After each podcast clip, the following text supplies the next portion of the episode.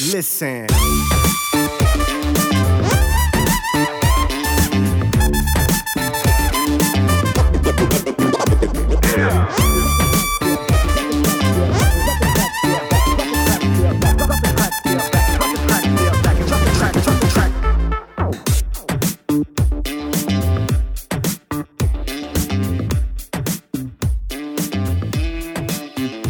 Hey, everybody, this is Ask Dr. Ganz, the podcast.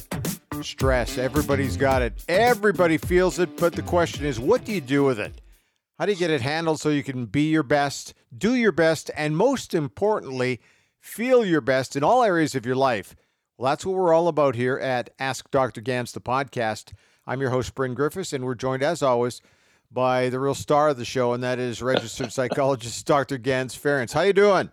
Great, great, great. How you doing, Bryn? Fine, thank you. You know, I before the U.S. election, Yeah. we would talk to friends south of the border. We'd talk to mm-hmm. people north of the border, and mm-hmm. everybody was wound up about the election between Joe Biden mm-hmm. and President Trump. hmm The election's over now. I'm not noticing the tension dropping too much. Now, granted, it's you know it was a bit of a circus when everything was all said and done, and who knows how things are going to play out right through until January. But that tension level has not dropped. At least the people that I've talked to. Are you surprised by that? People seem really fatigued.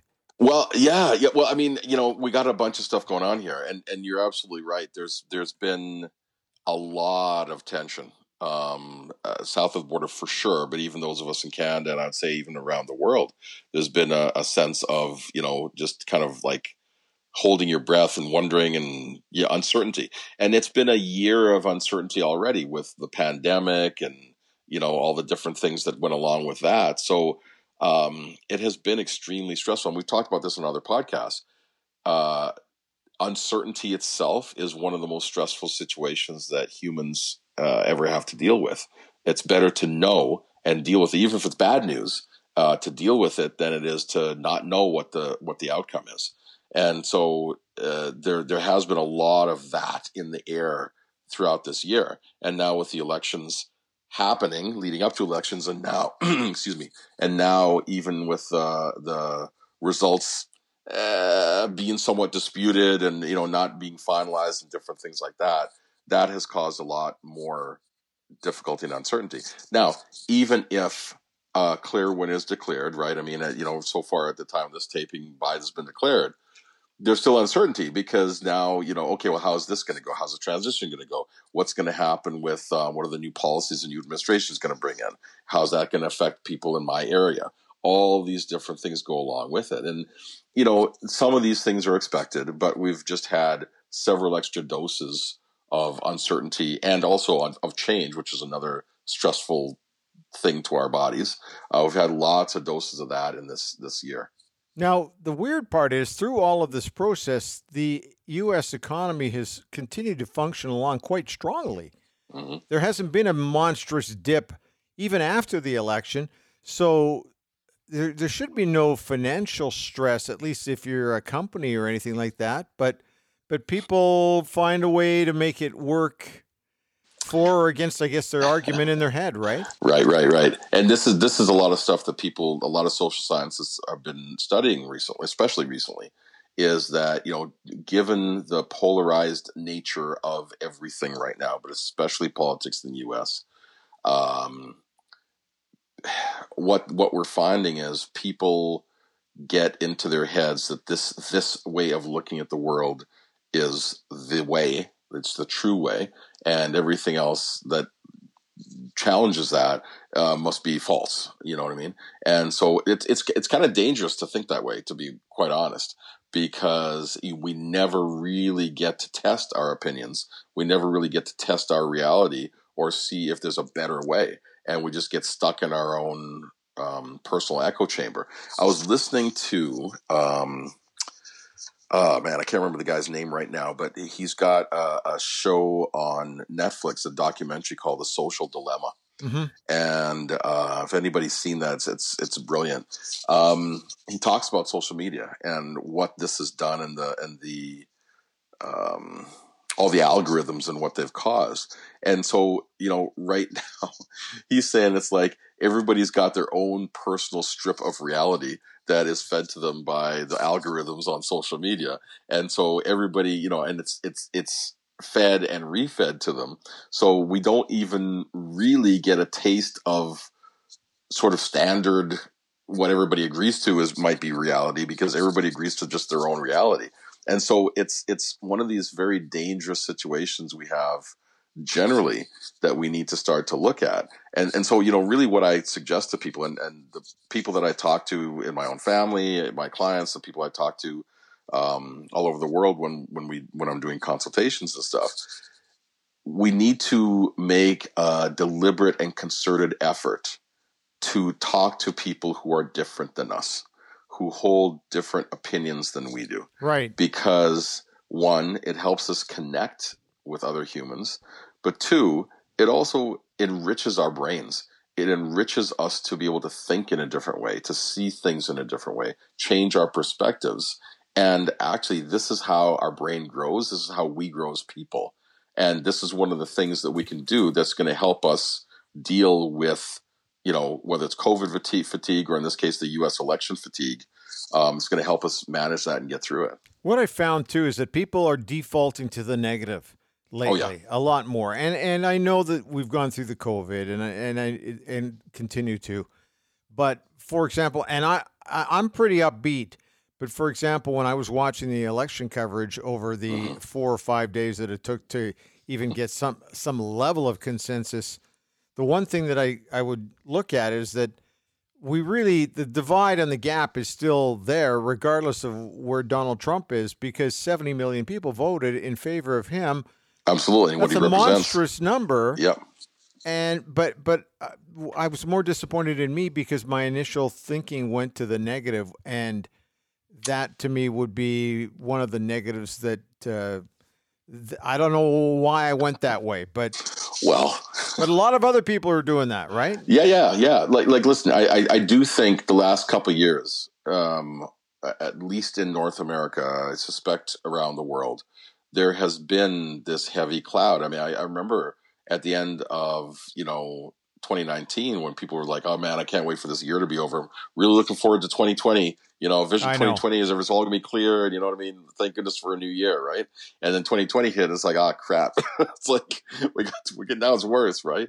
So um, there has been, uh, I would say, an uptick in in just general negativity, and uh, we're we're fed this stuff by social media. And I, one of the one of the really strong, well, I call tips or strategies that I recommend consistently. Right. Limit your consumption.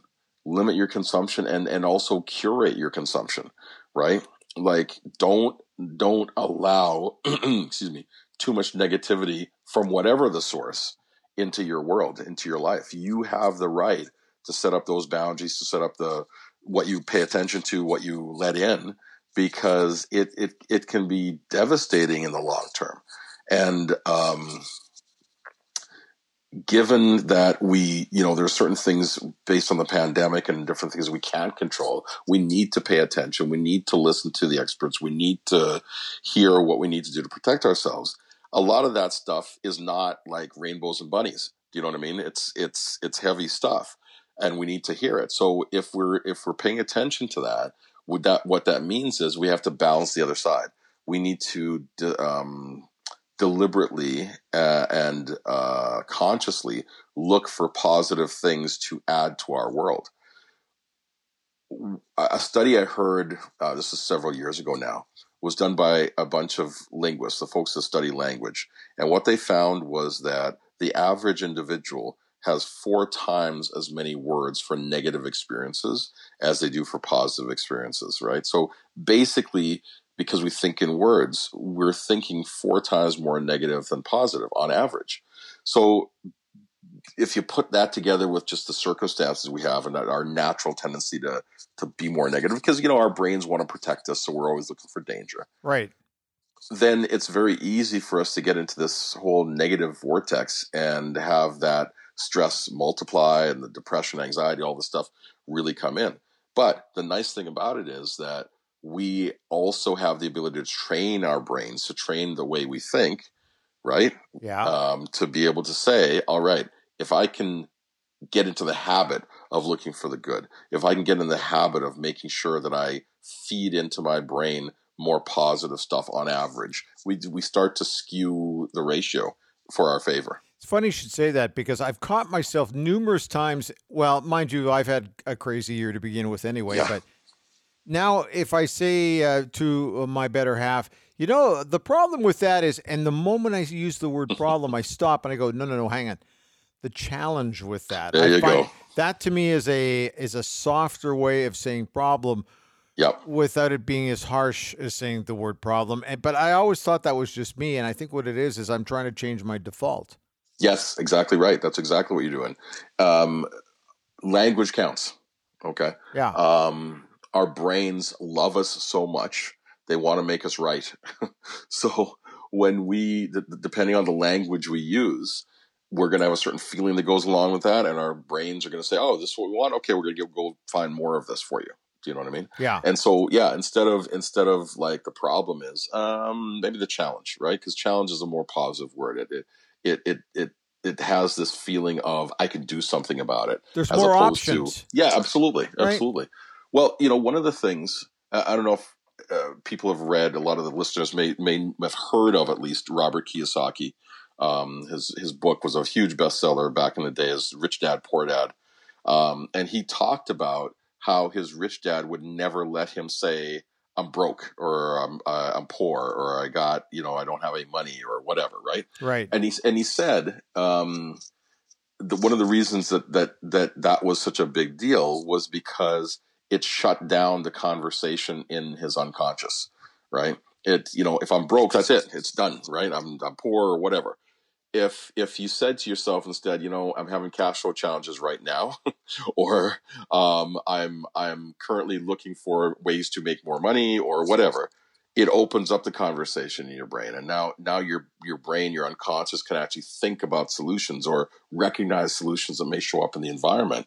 But if we if we have language whether we speak the language or we just think the language it it really does shut down the way we think our problem solving uh, and totally affects how we feel And you, we, it seems like we're always talking about social media and how it's a huge feeder of negativity. The the other thing too, and, and and while I laugh when I see this, I also recognize that that I need to apply it more. And that is, I see people writing, "Do not respond, do not respond, do not respond," because they're trying to keep the emotion out of it. And this this whole election campaign that we've been watching for both sides of the border, it has been very volatile for people. And what I can tell you what I've learned in the last year, and that is I don't need to express my opinion for every other opinion that I see on Twitter or Facebook or any other place like that. Sometimes just let people go. Yeah, yeah, yeah. Live and let live, right? Yeah. I think I think we need a lot more of that. And and honestly, you know what you just touched on there is extremely important to helping us survive the fatigue around this whole process because we, it's okay if somebody has a different opinion than you. It's all right, and actually, it's it's kind of like generally good to listen to different opinions. But if you don't agree, that's cool. Let them let them go their way, right? We don't have to comment on everything. Um, a, a- an author that I love um, is um, Dan Millman, and he wrote a book called "Way of the Peaceful Warrior," and a couple other books uh, along the, along those uh, that line. But one of his books, uh, I just remember reading this. I said, "Oh, this is this is brilliant." He said, "Well, two things. One is um, judge lightly, right? Okay. So he's not saying don't judge because I think that's you know that's that's a hard that's a big hill to climb for most people. But judge lightly, right? So don't don't be so harsh with whether it's yourself or somebody else. But the other thing he says is like you know what, there's really no benefit in trying to convince other people to your opinion. Like that's not that's not your job. You don't have to do that. So if we if we give ourselves permission to stand down from having to convince everybody that we're right, right? Um, first of all, we reduce a whole bunch of stress in our system. We create a whole bunch of energy to do other positive things, and also it's it's probably going to help us to have better relationships generally. I think the biggest thing is recognizing that most people aren't going to change their opinions anyway. Although I, I will Right. say, for me, I'm always interested in getting other viewpoints from people because you might change my opinion, but not necessarily. Right, right. You know, one of the one of the best things I've heard throughout this whole process was uh, a colleague of mine saying, "Start to be start to be curious." Right. Um, instead of saying, "What you believe that? How could you? You're cra- wow." What are you crazy? Yeah, yeah, you're right. It's like, huh, that's that's interesting. Tell me a little bit more about wh- what what led you to that opinion, right? How what what what you know? How did you come to think this way? You know, and just by asking those questions, first of all, it's softer, right? But it opens us up, but it also opens up the other person to start to really think about, huh? Wait a second, why do I think this way? You know, I heard it on this radio program, or I saw it on Twitter, or whatever. It's like, okay, well, you know, and how do you feel about that? And what do you think, right? And and being really curious about that when it opens up the dialogue, and then helps us to, for you know, if we're the person who's sort of asking the questions, helps us to learn. But the person answering the questions, it helps them to learn about what their thought process is, and and and creates that space within them, so they can maybe challenge that thought process a little bit and see if there's a different way to go. The other thing too, I'm very big on watching different networks to Mhm. see how they have covered the election because I know I'm going to get a different viewpoint. hmm More so now than ever before. And having a, been a person who worked in the media, I don't ever remember it being like this, where Yeah. I know that this particular channel is going to slant to the left. Well, that's fine, but I'm going to watch a little bit of the right because I'm trying to get a view, a balanced viewpoint. Yeah. But it also seems that's adding to people's stress. Well, it, it is. I mean, it, it it is because it people would like to have some some place that they know is like that they can count on, something to anchor themselves, right? And it used to be. I mean, both of us are old enough to, to remember when it used to be news.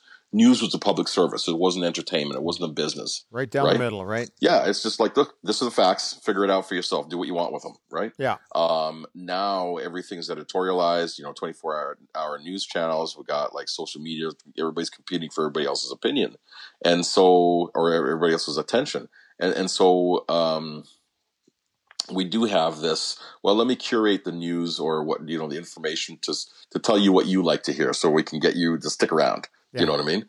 Um, so yeah, so it is confusing, but you know, this is something that um, the the folks that teach critical thinking, what they what they tell you is you should be looking for multiple sources of information about the same topic, and and you know understand that none of them may have it hundred percent right. But just by exposing yourself to lots of different opinions or lots of different ways of looking at this, you're gonna you're gonna eventually come up with something that's gonna be closer to the truth or closer to reality than just sticking with one source. So I, I know it's a lot. It's it's more work for for people, and and sorry, but I think if you're not expecting any one source to be correct and then be disappointed when you find out they're not 100 percent correct, just factor that in and just get lots of lots of sources, just like you do, Bryn, and then just kind of make up your own mind on it. Like winter, election fatigue will go away at some point. It will. And spring Mhm. will find us. Mhm. Let's uh, let's quickly touch on a few things. How people can get a hold of us. You brought up a great point on a previous podcast, and that is topics that people might be Mhm. interested in. They can get a hold of us like that. Absolutely, absolutely. Let us know what you're thinking at any one of the channels, um, but especially on the website, askdrganz.com, ask Dr. Ganz, G A N Z or Z dot com. Um, let us know what you think and what you would like to hear about, and we're happy to do that because we want to give you what you need and help you feel better. Use the tools to feel better so you can do better. Online, Facebook, Twitter, and of course you have uh, have this podcast. And and one thing we have to say about the podcast is that there's an RSS feed, and all you have to do is subscribe to that. It doesn't it's not costing you anything, but what it does ensure is that anytime we drop a new podcast, hmm you're going to get a copy of it right away. You're, you're going to find out that we've got another great topic. Thanks for this one. This has been a good one as well. Really appreciate your time. Absolutely. Thanks for hanging in there, guys. One, two, three. Listen.